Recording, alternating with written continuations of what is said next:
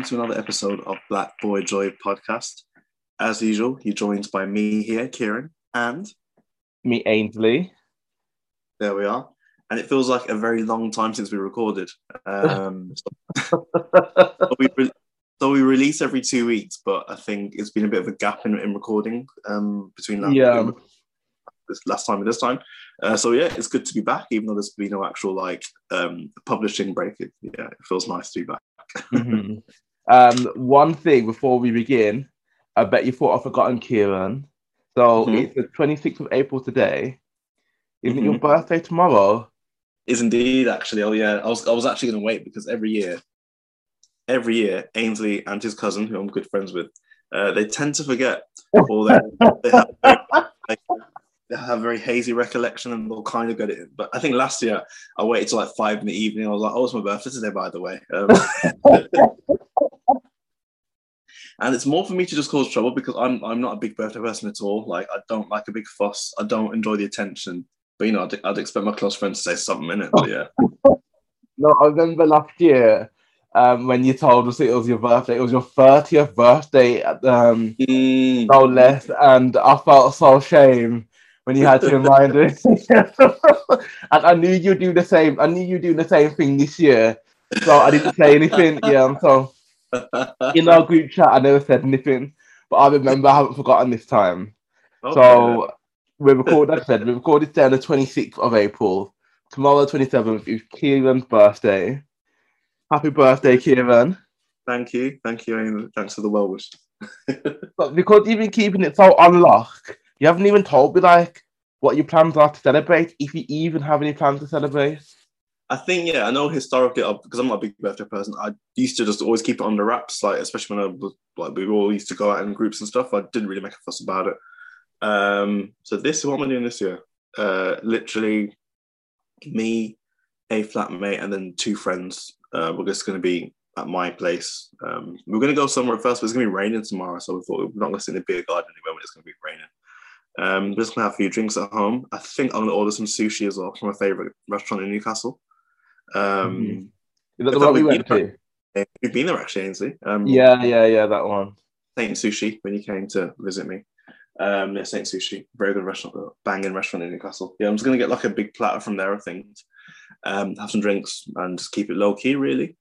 Okay. Uh, but yeah, uh, I, I'm not feeling any different to last year. So I turned thirty in lockdown one. Um, and that was, that was very anticlimactic. And that was the last thing I was happy it was out of the way. Because um, you've turned thirty last, well, last month. And you mm. must have had a conversation about, you know, it being this big milestone that everyone goes on about. And when it's approaching, like, you know, when you hit twenty-six, you don't really think about it. Then once you hit twenty-seven and twenty-eight, you're like, ooh, you know, but start thinking about that particular like uh, deadline or whatever, or that date, or I don't know what you want to call it. But um, if for me, it wasn't a big deal, um, the closer I got to it. So when it was, when I actually hit the numbers, like, oh, it's, it's a relief. I don't have to think about, oh, I'm thirty soon, even though, mm-hmm. uh, even though it didn't mean much to me. Mm-hmm. You, you feel like it should mean something to you because everyone goes on about it. Yeah. Yeah. I I mean, it definitely felt that way. I think I was it, yeah, I think you did make tentative plans or tried to make tentative plans with us that last year, but they weren't like they weren't concrete. You do come across you are the type of person who like really likes no fanfare whatsoever with um with your birthday.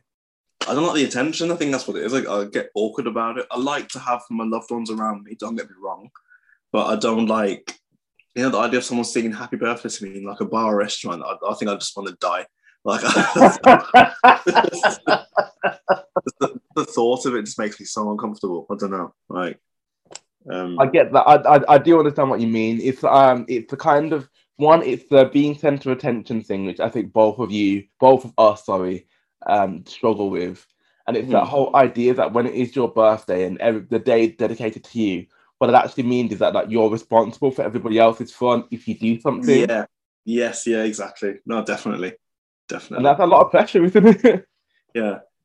I don't know. I thought you were a birthday person just because you've had like parties and gatherings and stuff.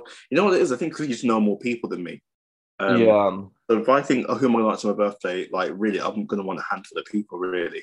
With you, mm-hmm. it's like a dozen or so. Like, I'd say, oh, oh God, I would say that dozen, like the dozen people I've had at my birthday last year, well, like twenty twenty, I'd say that was like a conservative number. So there were more people that I could have invited, and more, and some people who I invited and couldn't come. Yeah, but like, I only like I don't know. I think that I, I think that I'm very conservative with the friends and loved ones that I have. So I only have people who are like I'd consider like are my people, are close friends of mine. Um, I think that's the best mm. way to like celebrate your birthday. I don't like having it where like, or Tom, Dick, Harry, or this person, that person, Joanne from The Office. Yeah. Um, or, or, or rolling through, like, uh, that's not me, really. Not at all, no. I, I, I've never been like that. I don't think it's an age thing either. So I know some people might be more open to, like, a big, big party when they're young. Um, but even for me, when I was, you know, what, late teens, early twenties, when you think you can go to a club and stuff, mm-hmm. I'll still be my people going out. Um, because then I'll be like, well, I don't know. Anyway, so... Um, we thought that this week's topic is actually quite a timely one. Mm. We talk we talk about Black Lives Matter movement, which has taken which has gathered a pace since um, I'd say about June of twenty twenty up until now. Mm. And there's lots of stuff in there. So there's Black Lives Matter, there's the protests, there's um, everything the way it's got in the media, the way we think. Um, it's progressed in the, in the last twelve months or so. Everything yeah. like that, kind of um, what we were thinking of discussing today. In the last in the last week or so, we know Derek. Is it Chauvin? Chauvin? I don't know how to say his surname. I don't really care. But the um, you know, the guy who killed George Floyd, he has been convicted of all three charges of a new face had, and then yeah. he's going to be sentenced at some point soon. Um, yeah, it's kind of like a well, I wouldn't say I wouldn't call it a full circle moment. That that just seems a bit. A bit tacky, a bit cheesy, but um, it's again it's timely, time, timely to discuss all this stuff. Definitely, definitely. So, where to begin? Where to begin? Um, there's not much to say about the conviction, is there? I think it was three counts. I can't remember the specific order. One was murder, one was second degree murder, and I don't know what the other two were. All I know is. The jury reached the unanimous decision. There wasn't much deliberation time either. Um, yeah. It was less than twenty-four hours, wasn't it? Yeah, exactly. I was, you know what? You know, when we everyone was waiting for the verdict. Yeah. It was quite a nerve-wracking time. And for me, this might sound silly, only because, you know, you know, um, with O J Simpson's trial, mm-hmm. from watching The People versus O J Simpson, that, that dramatization, um, the um, American Crime Story one, mm-hmm. because they had a short deliberation time, then he was he was like not guilty on all counts. I kept thinking, mm-hmm. oh, what, what if that happened with, in this case with Derek? Um, yeah. But yeah, how do you feel about it? I feel relieved. So um, just so the three charges that um, Derek Chauvin was convicted of, there's um, second degree unintentional murder. Mm-hmm. Um, third degree murder as second degree manslaughter. So those right. are the three charges, and as you as you rightly said, he was convicted of all three. And I think that the issue is that, I mean, the problem the thing is with this case, with Derek, with the Derek Chauvin case, with George his George Floyd's uh, murder, is that we all saw it on T V. We all saw him uh, put his knee on George Floyd's neck for nearly nine minutes. We saw him plead yeah. for his life. We saw him start responding, and him still keep his keep his foot, uh, keep his knee on his neck, and still we were not sure whether there'd be a conviction or not. But um, yeah. there's been situations. There's what the Rodney King, for instance, when he was beaten on camera, and, and they still walked free. And I think, yeah, African Americans are used to, you know, miscarriages of justice, like blatant miscarriages of justice. Mm-hmm. Where it seems like the people in charge I don't even care if it looks dodgy. Um, yeah.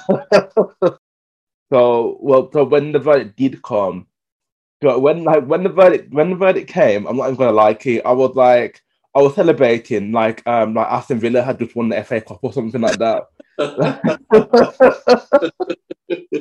um, yeah, the, the way I was the way I was celebrating was it's like there was some like joyous like momentous occasion that had just occurred. Mm. But then after that, kind of all of the joy had kind of just like evaporated. Because I think at the heart of all of this, mm. a man who should be alive is lying dead. Yeah. We all saw, like, yeah, we like I said, we all saw him getting killed. And I think, yeah, I think any any any kind of sense of satisfaction that, that came from there being some form of justice being served with that guilty verdict, I think yeah. that's very long for me. I think I wasn't, I kind of felt, I was happy that he was, he was convicted, but I didn't really feel much beyond that, just because I don't feel like it's going to change anything. Um, yeah. I feel like this could happen and we could have some, you know, there could be another trial a few mm. weeks' time of mm-hmm. another blatant case of, you know, racially charged police brutality, and that person yeah. walk. Like, this case isn't setting a precedent at all. I made yeah. the mistake earlier of going on, um, I think one of the prosecutors had been given, had been interviewed by someone, and they were saying they felt sorry for Derek or something. Mm-hmm. Um, it was a Daily Mail article, and I made the, you know, when curiosity kills a cat, I thought, let me go look at the comments. And it was like, I found what I would expect you to find of everyone just saying, oh, you know, he did nothing wrong. He's a brave cop doing his duty. Or um, George Floyd had excess levels of fentanyl in his um, in his system. Mm-hmm. And, they, you know, they try and drag up his, his, you know, his criminal past and everything to, mm-hmm. as if that means, if that justifies his killing or something like that. Mm-hmm. Uh, mm-hmm. And it's, these are things, the same things that were being said a year ago. And they're going to continue to be said. So it, yeah. the only victory is that I think justice has been served. People in those yeah. comments, the Daily Mail, they were saying it was a kangaroo court and that um, mm. that Chauvin didn't stand a chance. And I was like, yeah. oh, like, there's no such thing as a kangaroo court in the United States. I don't think. Like, well, when it comes to a cop, when it comes to a cop on trial, anyway. Mm-hmm. You're, you're right about that. One thing I would say, though, to be honest with you, like. Feeling sorry for Derek Chauvin is not the right is not the right term for me. I think what what because uh, that that trial was televised, and when the verdict was was came in, like, cameras were in court, everyone could see it around the world. And I think what I found a bit disturbing is kind of like the whole sensationalized like nature of like the media coverage. Yeah, it's it's like some grand spectacle, isn't it? Like it's yeah. Like, watching it for information, they're watching it for entertainment, and yeah, yeah, it's like the focus, I... yeah, the focus is on him when really it's, it's about, you know, an innocent man like losing his life when he didn't need to have done so. Yeah, and, and like all of the stuff, like um, when like, when the verdict was read out, they're doing like a close up shot of like Derek of like Derek Chauvin's face right. when the verdict was being read out, and the stuff like that. I just like it was just a bit much for me. A bit vulgar, isn't it? I think. Um, yeah, yeah. I did find it a bit vulgar. Like I'm like watching it. Like as like I said, when the verdict was read out, I was I was happy. I was happy that justice was served. But after that, it just it's kind of just made me just not feel good. It just made me feel a, a, a bit empty. If I'm honest with you, Key. Yeah, I, I didn't. I, I don't know. I didn't expect anything of it. I, mm-hmm. I mean, in hindsight, if so, remember George Zimmerman, um, his trial for Trayvon Martin. If yeah. he'd been convicted, I would have been over the moon and overjoyed. Um, mm-hmm. But I, I don't know. I don't know why I cared less about this one. I think because already, you know, George Floyd was killed. Yeah, and can't come back. And it was it was the same with Trayvon, obviously. But I think with Trayvon, it, I don't know. It resonated with me so much because he was a kid. The person who yeah. on pursued him, he wasn't even, you know, an officer of the law. Yeah, it gets killed, and then this dude walks free, and like I'll never get over it ever. That Trayvon Martin case. Makes me feel sick when I when I think about it. To be to be completely honest with you, yeah. I don't yeah. understand how one man can approach an unarmed teenage boy with a gun, shoot and kill that boy, and walk away from that with like with no with nothing, with no accountability whatsoever. Like, what world do we live in where, where that's allowed to happen? It's, I'm I'm just sick of it, and you know we're going to come to the subject of racism inevitably. But similar to what I did today, I was I was looking at Trayvon Martin's case a couple of months ago, I think it was. Um, and I, again, I made the mistake of going somewhere I knew I wasn't going to find what I wanted to see. Uh, and I went on Reddit, mm-hmm. and I saw threads from around the time after George Zimmerman got acquitted. Mm-hmm. And the amount of people that were sort of in defense of him and saying he did the right thing and stuff. And they were like... You, You, what you always get is people trying to play devil's advocate and pretend like race isn't a factor when really, like, you, you can see there's a lot of coded language. Mm-hmm. They existed just to defend the white person who's like, well, obviously not Zimmerman because he's not white, is he? But like the person who's killed a black person and mm-hmm. we, the question is racially motivated. They're just defenders. Their their aim is to sort of try and downplay any kind of question of, oh, is race involved? Yeah. It's always, oh, you know, that person was a criminal, or they did this. Um, the person who shot them had no choice but to act in self-defense, mm-hmm. and they were just following procedure. It's always the case, over and over mm-hmm. again. And it's, it's with um, this other one. Ar- is it Ar- Ahmaud Arbery? I don't know how to say his name. Yeah, Ahmaud. Ar- yeah, Ahmaud Arbery. Yeah. Yeah. Because that's another one. Again, three hillbillies in a truck, in a pickup truck, have pursued mm-hmm. this dude. Again, they're not agents of the law or anything. I think they said they're on neighborhood watch or some nonsense like that. He was looking at some new houses that were in the process of being built. They think, oh, he's trespassing. Mm-hmm. And then the guy ends up dead. And, and all of a sudden, it's a case of, oh, you know, we did what was what was lawfully right. And mm-hmm. it's bonkers. And all this, this, all this stuff because we've got cameras these these days. Mm-hmm. Mm-hmm. We can have video footage, and it's still dubious as to whether justice will be will be served or not. Yeah, the worst thing about the Ahmaud Arbery, Arbery case is that the police let uh, the people who did it, the um, the assailants, the police let them mm-hmm. go. The police yeah. let, let let them go and told the told the family that he had tried to burglarize the burglarize the home. When yeah. that wasn't the case. When that wasn't the case. Corruption on every level. Yeah, yeah. They want us to leave, like, all the police reports. I think. Um, oh, I really should have double checked her name, but the young girl who filmed George Floyd's death, mm-hmm. um, her obviously her video was instrumental in, in that conviction. Mm-hmm. And if we'd only had the police reports to rely on, there's absolutely no way. I don't think well, Derek Chauvin would have been arrested. He wouldn't have even been arrested in the first place. Um, it's true. No, that that is that there is the truth. Like. I saw something. Uh, it was on. It was on Twitter, but there was. It was a, a statement by the police on what happened, and the statement by the police does not match the video, like, whatsoever. Yeah, I know some people who they don't question authority and the police. Like, in their opinion, the police are beyond reproach. Mm-hmm. They're the bravest, you know, civil servants that there are, mm-hmm. and you know, what they say and what they do goes. And they can mm-hmm. know because, like. It's not even, even if you take the race element out of it, I think you could probably point to every police force on the planet that's going to have corruption in it. Yeah. In in countries where it's pretty much monoracial, it's the same thing. It's like whenever you see a police force, you'll find dirty cops mm-hmm. and corruption and people closing ran- ranks to get the outcome that they want. Yeah. So I'll never trust police. Never. Yeah. Yeah. Never, ever. Right. Yeah. So it's interesting that you mentioned uh, the Trayvon Martin and George Zimmerman case because, of course, that was in two thousand thirteen and that George Zimmerman's acquittal is, is what ultimately led to the creation of Black Lives Matter or the Black Lives Matter movement. Mm-hmm. That was started in um, two thousand thirteen. There were um, three people who are basically like the the mothers of um of, of Black Lives Matter. That is yeah. Alicia Garza, yeah, um, Patrisse Cullors, and um and Opal Opal Tometi. They kind um they are the ones who came up with the hashtag and who have basically brought well been instrumental in bringing the term Black Lives Matter and the movement into public focus. Yes. And of course, now now that we've witnessed uh, George Floyd's murder in um, last year, that's kind of brought the the hashtag, the movement, everything again back to the forefront. So I think it's um, it's probably a good time for us to think about like Black Lives Matter and think about like what effect it's had over this last year in terms of like racial injustice and what's been happening in our society. It's mad, you know. Cause I'm, I'm glad you said that because. One of the biggest takeaways from twenty twenty, especially the summer, you know, you know when everyone's talking about George Floyd and the, the worldwide protests, mm-hmm. it was just interesting seeing the amount of people discussing the slogan Black Lives Matter and talking about being talking about it being oh a Marxist organisation, yeah, um, or the anti-establishment movement.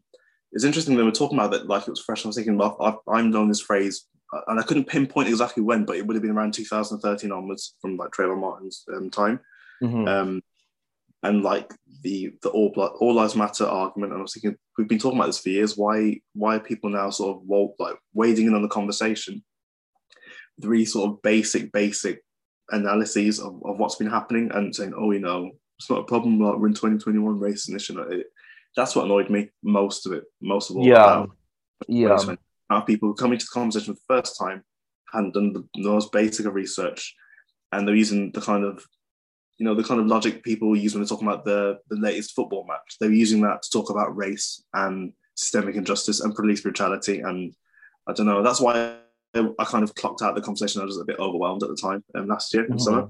Mm-hmm. Um, how do you feel about it? Well, I would say, so like I said, it was it was around two thousand thirteen that, that Black Lives Matter became like became a movement, a hashtag, however you want to describe it.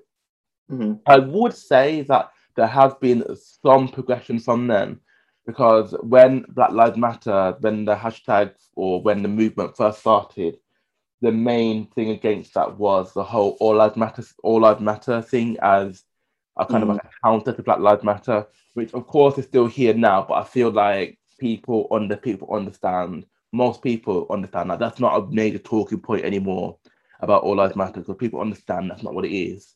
Mm. Now the conversation has moved on to Black Lives Matter, as you mentioned, being a Marxist organisation, um, trying to be anti-establishment, doing this, that, or, or basically um, oh, trying to, yeah, trying to um, to upset the way that the way that we live our lives, the way that um, society is run at the moment. So I think, yeah, I think there has been some, I'd say probably not enough progression. Mm. Um, since it has been what a good eight years, a good seven or eight years since since it first started to now, but there has been some. Yeah, I think so. I think even even though we're sort of lamenting how people, well, a lot of people just didn't really get it at all. It was nice that so many people did did get it, and some people did care as well. Yeah, like following following George Floyd's death, it was it was it was crazy to see people like across Europe. Sort of mm-hmm. all over the world doing protests and support. Um, but it's strange, I think, from our perspective, we, if we follow like several different cases of, um, you know, injustice in the, in the times of Trayvon Martin or Sandra Bland or Philando Castile. Or like, we Freddie Gray, yeah. yeah like, there's endless, endless, um, endless examples.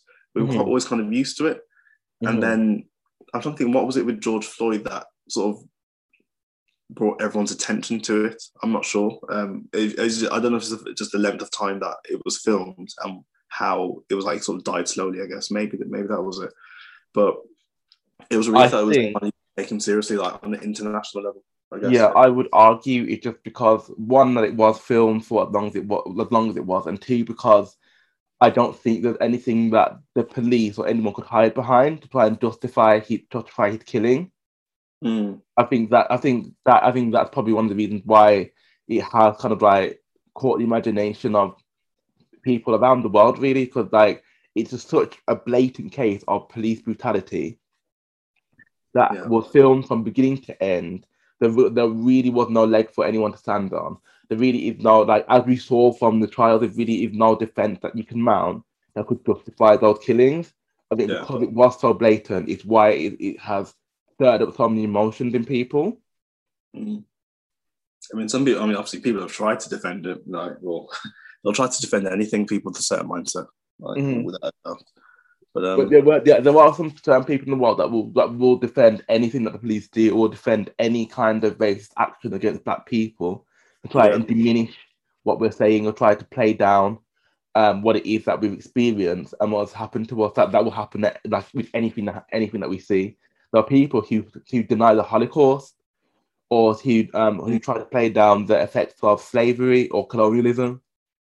Oh, yeah, that's like every day in Britain, isn't it? I think exactly. I think I, what I kind of pin it down to is it's kind of it's a mixture of fear, it's a mm-hmm. mixture of hatred, and I think the main thing is a case of people deep down they know something is wrong and things aren't adding up and things aren't right, but it's a case of they don't want the hassle of having to, you know, if things were to actually change, if we were to actually get rid of white supremacism once and for all, which I don't think is going to happen in our lifetime, it would, it just means the world as, as we know it would be turned upside down on its head.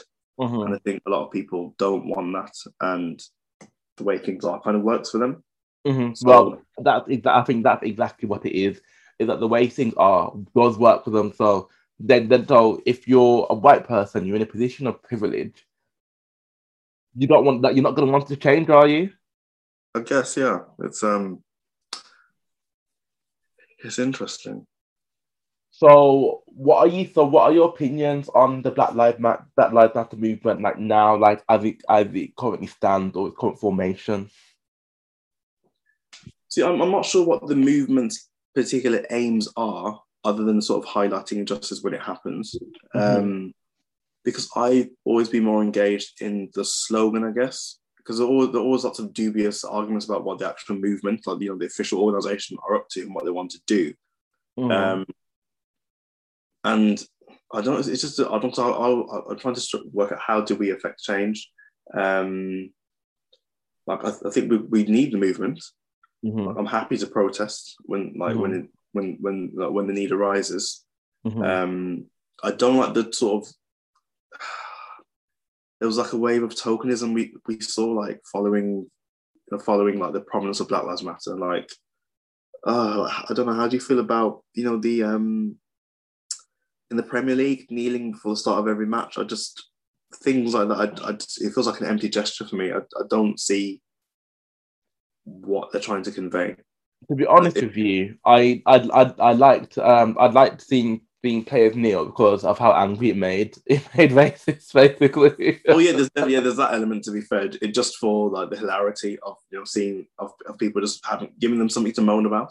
Yeah. Um, but then I, I thought, are they still doing it now? Actually, they were the last time I checked, but I'm not sure. Yeah. Um, yeah. I think I'll... so. I think what they've done, I think they've just basically they've, they've left it up to the players. So anyone who wants to. They will, and anyone who doesn't, and then they can, then um, they can stop.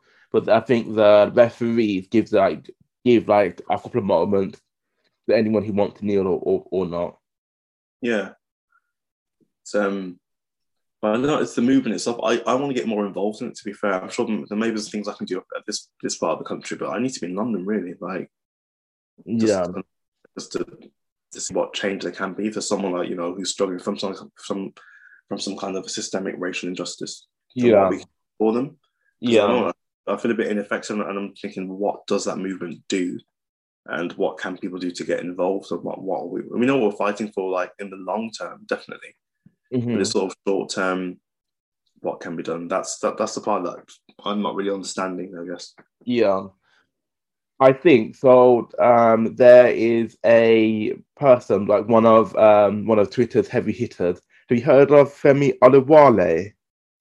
Oh yeah, yeah. It's, it's an odd one, isn't he? Like he, he's, he does talk a lot of sense, but then he's also quite controversial because sometimes he doesn't know how to shut up. But well, um, he, he's controversial risk. because he's very anti-Brexit. I don't know that you're pro-Brexit, so you will find him controversial. No, I don't find him controversial because of that. Because when, like, sort of before the referendum and after, I used to follow him anyway, even as a Brexiteer at the time. Um, mm-hmm. I think, to be fair as well, my views on Brexit have kind of chilled, to be fair. Like, um, yeah. Well, I was going to say, because I feel like there has been just like a very, a, a big conflation on Black Lives Matter, on like, people's interpretation of it here in the U K and in the U S. Yeah. Especially here in the U K, when I hear like a lot of commentary on Black Lives Matter, they treat it as if it's a political party, like Black Lives Matter, like it's a political party. Like they have, uh, they have politicians who are going, who are going around door to door trying to convert people to the to the gospel of Black Lives Matter or whatever. Yeah. Mm-hmm. And um, I saw Femi on The Right Stuff, and he said that like saying that you support Black Lives Matter, Black Lives Matter, is kind of like saying that you're conservative with a small c. So it means that like you agree with the aims or principles, but doesn't necessarily mean that you like that you like you you sign up. Wholesale to like any police, any any particular, fine, yeah. yeah, like uh, like party or or affiliation. To do with That's it. a good analogy. Yeah. To clarify, I, I do like Femi, by the way. I've, I've never like had a problem with him at all. Like he's like yeah. only, only apart from like there was one time on Twitter when he um he was he he misinterpreted one of Martin Luther King's phrases and he was arguing with um, one of Martin Luther King's daughters. And I was like, mm-hmm. mate, please just take a back seat. But I think he's a good voice to have, and he triggers the right people as well. Yeah. So, like, I'm, again, yeah. I have time. If not, but if nothing for nothing else, for that alone, like. yeah, yeah. I think that like Black Lives Matter as a movement, I kind of think that, like, it's just, I think it's just like an old, like, the way people describe, describe it is just a complete oversimplification on, like, on what the movement is, what its aims are, what it is to do. But, like, you could ask, you could ask two people what they think about Black Lives Matter, or even people who support it, and they might say different things. And ultimately, what it just means when you say Black Lives Matter is that just that you, like, basically, that you understand that there have been injustices against Black people, and that you want them to change, and that the very the very notion of, of those three letters, Black Lives Matter, is just you trying to assert that, and in turn trying to trying to be at least some small part of something that would help the tide of change, so Black lives will be on the same footing as others. And also, um, when you're saying people sort of misunderstand it, I don't think they do. I think they kind of, it's, it's wishful thinking in their head. They, it's like they want it to be like an, an organisation of hate, so they can mm-hmm. so that they can they can dismiss it and don't have to worry about it, mm-hmm. um, and they can mischaracterise it, because mm-hmm. it's all the all the you know the famous right right wing pundits on Twitter and all that, you know the you know, the usual suspects in the media. Um, they're always going about the organisation, whereas mm-hmm. I've always said, like, the average person who is involved with Black Lives Matter, it's more about the slogan and literally the thinking behind that phrase rather mm-hmm. than the actual organisation. And yeah. I think it's like they try and, and they know what they're doing as well. Like, they conveniently try to make it sound like every, like everyone's subscribed and, like, pay money to this one one this one organisation. Yeah, that has extreme views. Yeah, um, and and they know really that's not the case really. And we all and they all like. No, at this point, we've been discussing it for so many years now. They know that when we say Black Lives Matter, it's not saying that no one else's lives matter. It's saying that they should, Black Lives Matter should matter as much as everyone else's lives clearly do. Mm-hmm. Um, and so I've kind of, I don't know, I've, I've, I think I've muted All Lives Matter in Twitter. Like, um, I just literally can't be bothered with, like, with the disingenuous arguments.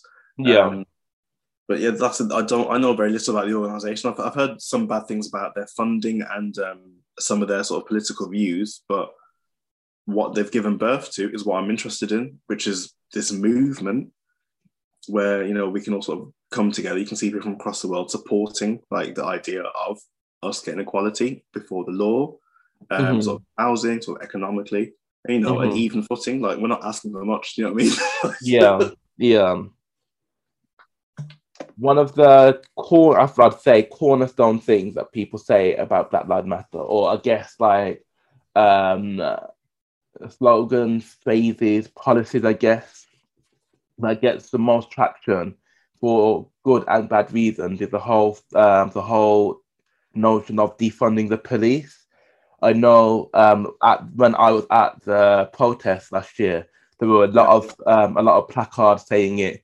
We hear it a lot, especially in social media. Yeah. I was wondering, like, what do you think about that, Kira? Like, what do you think of the phrase defund the police? So I know, so I know what it means.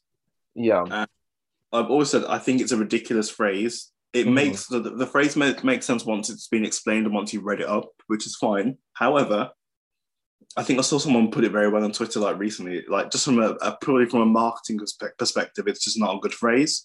Mm. Um, I think some a lot of people retort with, oh, you know, we need to do your research and, like, you know, Google it. I'm thinking, well, that's all very well, but if you're trying to get people to, you know, come to your cause, then the packaging needs to be a bit clearer.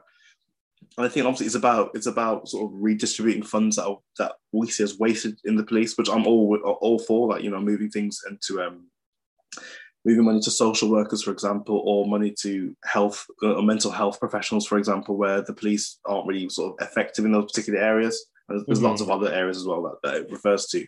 But just the, the phrase defund the police, it sounds like give the police less money, or it, it sounds like abolish the police. I think yeah. always some kind of police force. Um, I think, well, especially America needs major, major police reform, but that, they just sound like empty words, though, because it's like, well, how long Has, have they been trying to reform the police? Is it ever going to happen over there? Over here, yeah. um, again, we could do with some kind of police reform, but just the words defund the police, I, we're not going to win many people to our court cause with that slogan. Um, and people can be as sort of self-righteous and belligerent as they want about it, say, oh, you know, but we need to do research. But I'm like, I'm like well, it, it, it's it's a bit of a crap phrase, unfortunately. I, like, we understand it once you look it up, but it needs to be clearer from the get-go. Mm-hmm. I also disagree with, well, I don't like the phase, the phraseology, defund the police or abolish the police, because it does give the impression as if like people who are abolitionists or who have been fighting or been advocating for this change of policy, it kind of sounds as if they're just wanting like criminals to be roaming the streets mm-hmm. and then end the police force, when obviously it's much yeah. more complicated than that. But it yeah. is like, it, it, and one thing that really baffles me is like when you get people like pundits on T V, like against it, say like making the argument that like people who say defund the police just want criminals around, when that clearly, clearly isn't isn't what it is. Isn't they're just the playing. They're playing to the audience, though. I think that's like a lot of the media is a circus here, especially with oh. the like with the right wing pundits, like your Julia Hartley-Brewers, yeah, what's his name? Yeah. Is what's his name? The, the, the Nick Ferrari, is it, from L B C? Yeah, like, yeah, yeah, yeah. Those yeah. not like they just they, they know like they're not they're not stupid people at all. Like I think what the terms grifters these days, isn't it? Like grifter. Like I think people who are mm-hmm. doing something for for clout or to appeal to a certain audience. Um, like they know what it is, but they just, it's like they're just their career rests on sort of stirring up their fan base to you know. Like the aim seems to be just to keep things as they are, basically. Like that's their end goal a lot of the time. It's just like yeah. any, of, any kind of movement that threatens the status quo needs to be shut down. Yeah. Or just try and act like people are being, well, the other side or the left is being ridiculous and sort of hysterical. Mm-hmm. Um, to try and discredit us. Yeah. I yeah I I do agree with that. One thing I'd say is that like the because the phrase defund the police, what abolish the police, those two phrases in particular, I, like you say it's bad marketing because like it gets so much negative press, but at the same time it, it's effective marketing because everyone is talking about it, and I think it's one of those. Do you not think mm. it's one of those things that like people who are amenable to the idea Of, of reforming police, reforming the way that people think about like um, law and order and crime and justice and things like that. Mm-hmm. Those will be the people who you would uh, say that to, and you would you would um, convince, or you, you can get them to get to do their own research so, so they can be educated on it. Then there are a lot of people who have knee-jerk reactions to it they never were going to in the first place. Oh, you make a good point, yeah. I'd not, I'd not thought of it like that before. I guess it's kind of um, it's a striking phrase. So, like I said, anyone who's interested in it would would go out of the way to find out some more information. Yeah, people, but the, the the ones who would never agree with it anyway, like, you know the um, you know the great British bootlickers who just love any kind of anything in authority. Um, yeah, love, they love the Metropolitan Police and like you know the police force across the whole country as well. Yeah. Um, Like they they'll be on board with it at all, and it's but yeah, but that mentality is so deep like it can't. It's like it's it's like it's um invulnerable that uh, mm-hmm. that mentality in the country of just like oh you know it's a policeman like you know their word is law, they're never wrong, they can do what they want.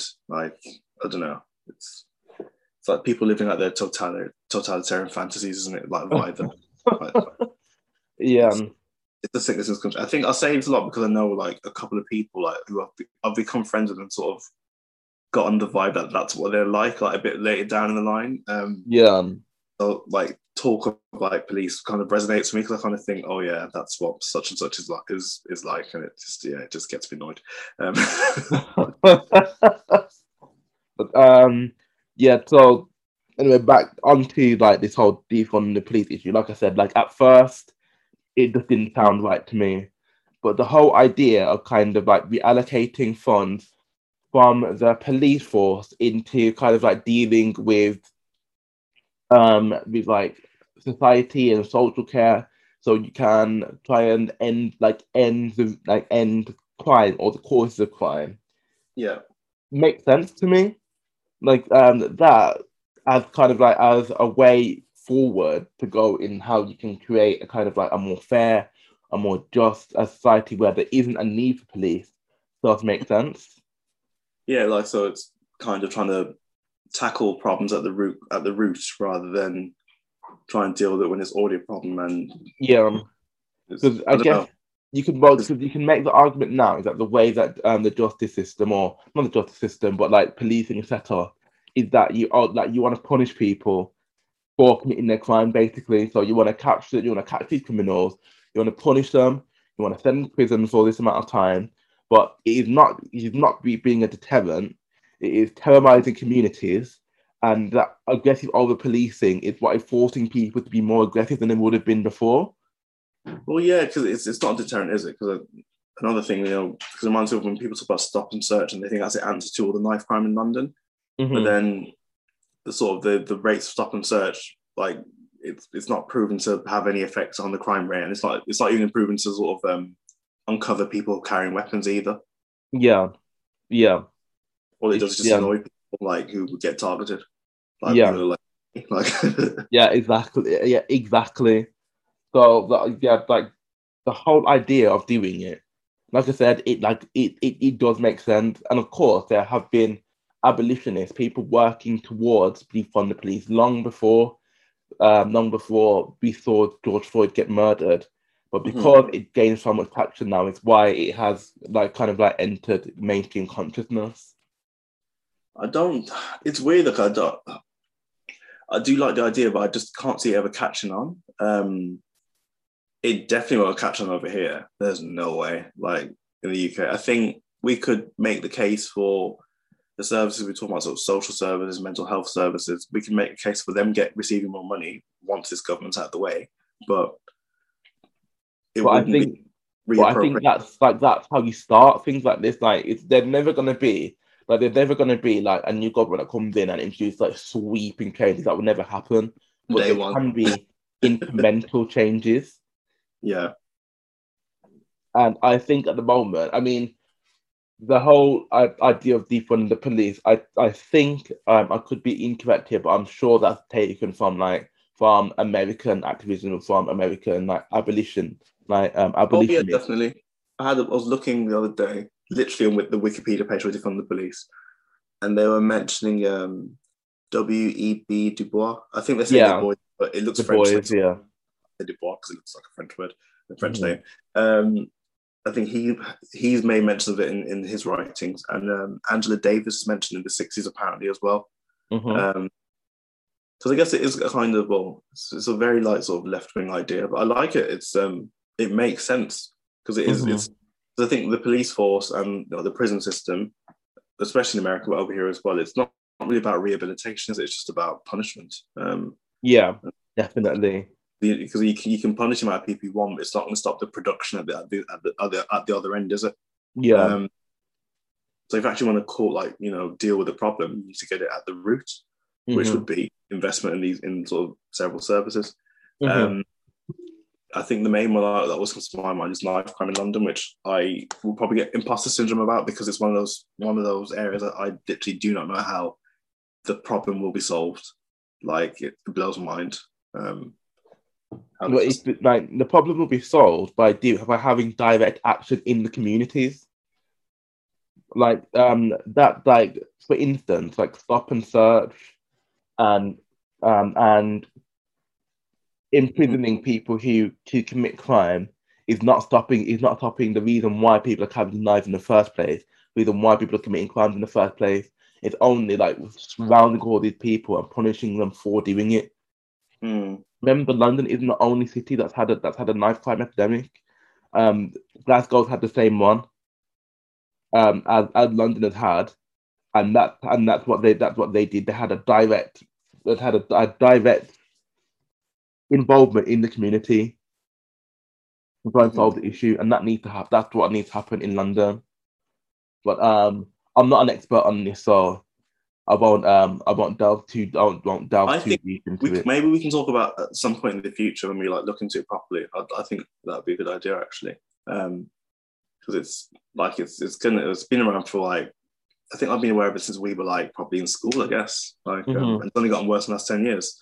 Um, but yeah, going back to stop and search not working. Also, you know when you get people saying, "Oh, you know what? It should be like if you're caught with a knife, it should be like instant five year prison sentence," as well as that being ridiculous. Yeah, um, it's the case of well, people just wouldn't get caught, so why, yeah. it wouldn't affect anything.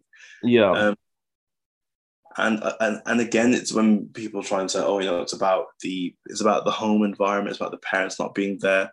And I think in this day and age of social media and everyone with a smartphone in their hand, I think you can be a parent with the best will in the world who gives your, your, your child a loving home.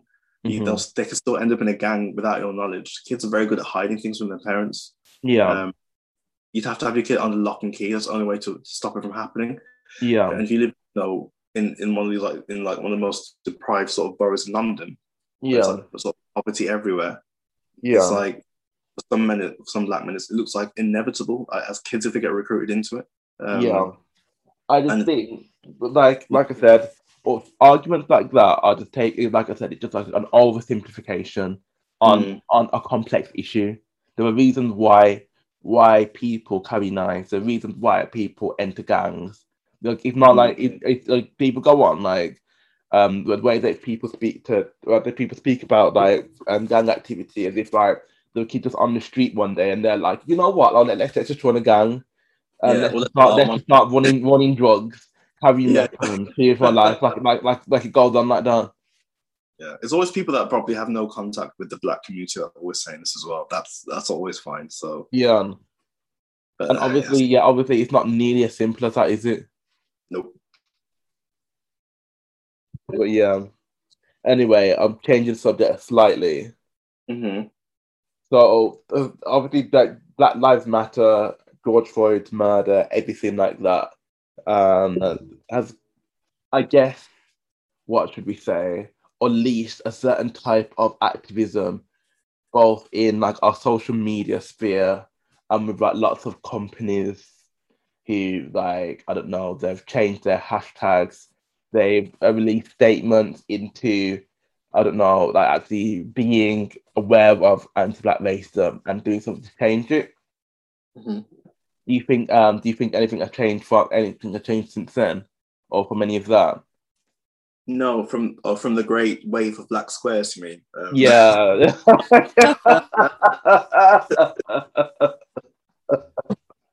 I was vexed that day, you know. I remember just like I, I got right. So I, I understood that some people they probably never ever talk about like race and issues like that ever. But when mm-hmm. I saw certain people like just just putting a black square on Instagram, I was like, well, why like why even bother? Like, yeah, I don't know. It, it just doesn't make sense to me. It, it's just ridiculous. I don't like empty gestures in general. Like, yeah, a black square on on Instagram. I don't understand it. What what does that mean? It, it's just, it's a stupid idea. Um, yeah. But yeah, around that time, there were so many companies that were coming out with statements about stuff and, and how they really wanted to change. And I think that's positive. It's really hard to, to say what the follow-up's been like, because that would be for that company to deal with. Maybe they haven't like publicized what, what they had. But um, I don't know. It's I, I heard one company, they bought like all their employees a copy of um, Renée Edolaja's book, uh, Why I'm No, Why I'm No Longer Talking to White People About Race. Yeah. Someone said, like their company bought everyone a copy, and then subsequently returned the copies, and they decided, oh, actually, no, people don't need to read this instead. It, it was just a case of like, you know, you know, like a corporate game of keeping up with the Joneses more than anything mm-hmm. else. Mm-hmm. But obviously, there's some people that actually do care, and um, some companies that I know, the ones that are more ethical anyway.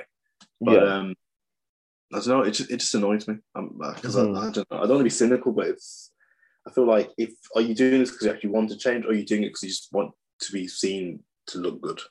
Yeah, I think now that we're like pretty much uh, almost a year on from that, you can mm-hmm. tell like you can always you can always tell the people who are doing that performative allyship bullshit is because like on their um, on their Instagram, like let's say before their black tile, they have like what a thousand selfies or like a mm-hmm. picture of them and their girls at brunch. Yeah. And then they've posted their black square and it's gone back to their selfies, basically. Yeah. There's also some people that delete the black square. I remember I remember particular accounts. I went back in the future, the black square was gone. I was like, yeah. Oh, was it ruining the aesthetic, was it? Sorry. But to be honest with you, like whether you like whether you have the black square or don't have the black tile on, I don't care. I don't give a shit. Like, there are people who are doing, like, there are people, white people, who are doing good anti-racist work, who don't um who don't have the have the black square black tie alarm. Like I'm not on the back either. Yeah. Yeah, like to be honest with you, I side-eye more people that have that black square one, especially if you're the type of person, man. Like, like I said, it, like the people that I was just describing, where like all, all your Instagram is just selfies, or just you just like you're doing really self-indulgent shit, and then like that one square is that is that black tile. But that tells mm-hmm. me that you that you're not an ally, that you're not really here for it. You just want people to see um, how good you are and how down you are for the cause. So you'll you'll yep. put this black tile on. You'll add a hashtag, and then it's just business as usual for you, isn't it? Oh, exactly, yeah. Yeah. Um, I've got to say, that was a, an incredibly smelly period that was. I was, I was just clocking some people that I've known in real life who, you know, I've always gotten a bit of a funny vibe from them, and then I saw them with the Dega Dega black square. I was like, yeah. I was like, you needn't have bothers. I'm like, yeah. Yeah, and I, I, yeah. Don't, I don't want to feel too critical because some people might think, oh, they need to do something, but what can I do? Oh, I know.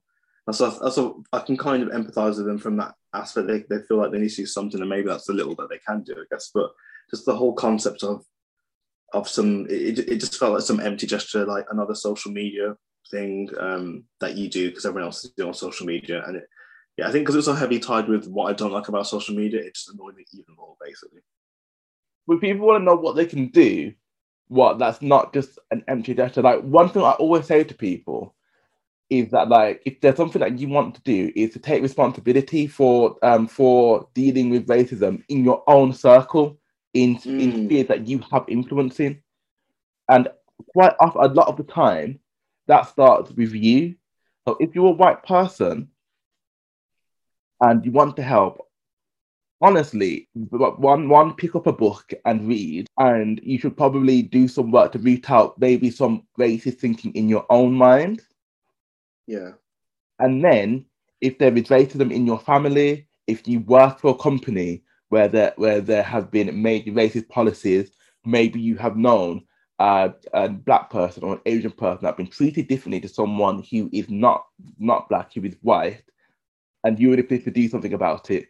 That is that is when you need to be stepping in and do something yeah. about it and say something. Because someone, if you're a white person, you are going to be in a a much more protected position saying something about it than we ever will be. And luckily, because white people listen to other white people as well. Yeah.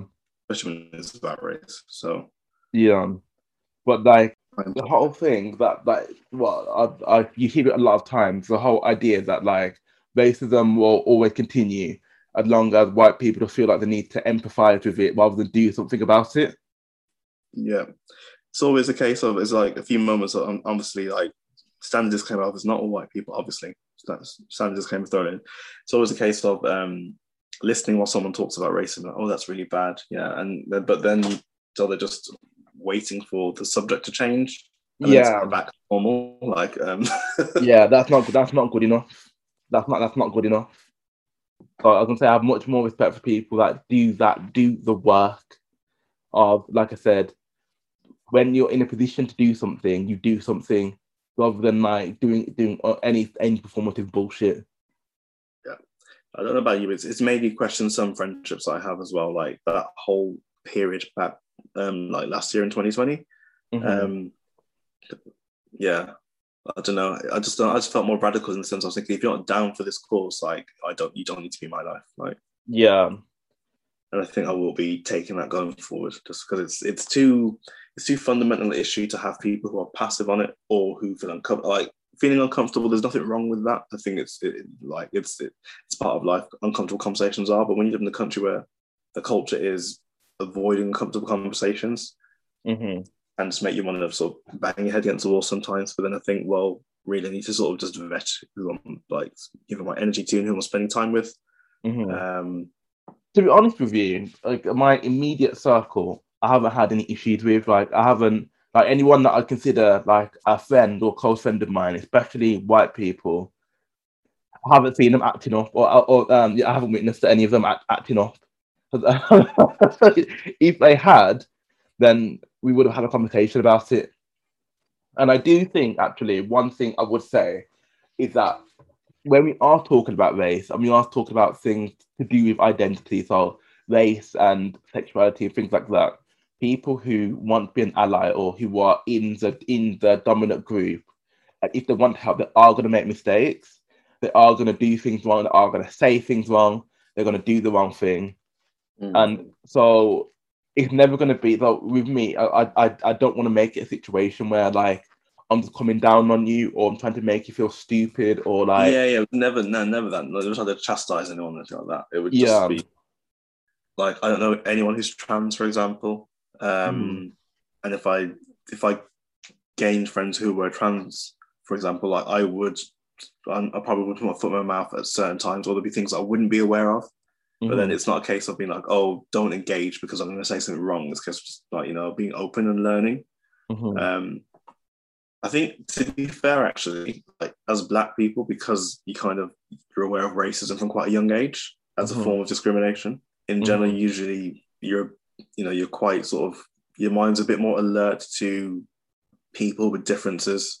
Mm-hmm. And learning about the differences rather than just dismissing the differences and being like, oh, they're just strange. Like, yeah. Mm-hmm. You'd think obviously that. There's plenty of Black people who aren't like that, of course, but like, it, yeah, it, it yeah. does give you an advantage. Yeah. Yeah. You'd think, like I said, you'd think that, but there are plenty of Black people who, oh, and where, yeah, I don't want to go. I, I, that's, no, that's another episode, yeah.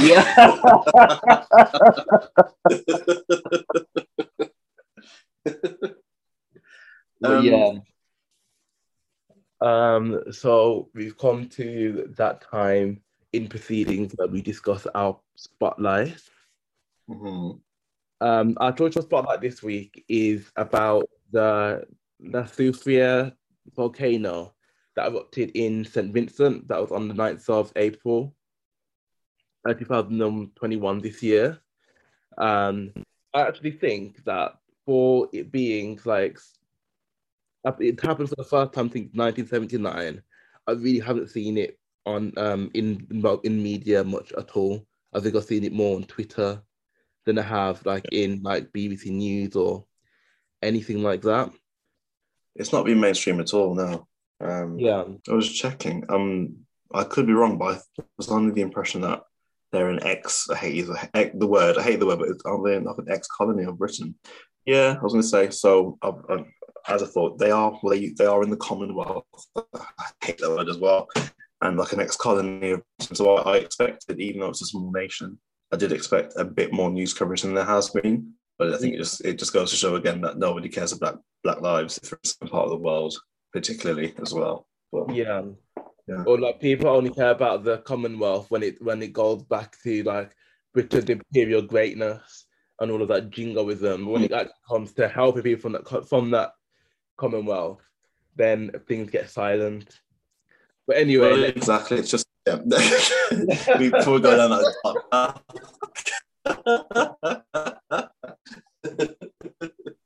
So yeah, according to um, UNICEF, um, between sixteen thousand to twenty thousand people have been evacuated, and there have been relief efforts that have been started um, in the country.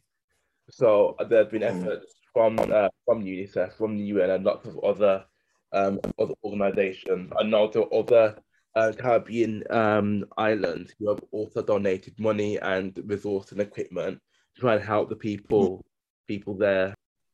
So we did have a look around if to see for any GoFundMes or any kind of obvious charities where we could send money. Um, we couldn't be sure that the places that we found were one hundred percent legitimate. They seemed like it, but it's one of the situations where we want to be, we'd want to be certain before advertising different places on the podcast. Um, so on this occasion, we, we're not going to go forward and say, oh, send your money here or go visit this page. Yeah, so I, I might, I myself might donate, but again, as I said, I didn't feel comfortable about broadcasting certain GoFundMes just because we weren't sure of how um, authentic they were. So at this point, it's us sending our thoughts and prayers to our, um, to our brothers and sisters in Saint Vincent and the Grenadines. Um, fortunately, it doesn't sound like there's been a case of many casualties um, this time round, um, but people have been displaced from their homes, sort of left without somewhere to live, like evacuated to nearby Caribbean islands. Um, so just a lot of disruption, basically. So we... Um, send thoughts and prayers across to those people. Yeah. Um, I echo those sentiments as well. I believe so, yeah. It's been another heavy episode, but in a good way, you know, things yeah. to discuss that are, you know, nice about nice conversations as well as uncomfortable conversations, I always say. So, definitely. something definitely. Spoken about. Um, we are Black Boy Joy Podcast.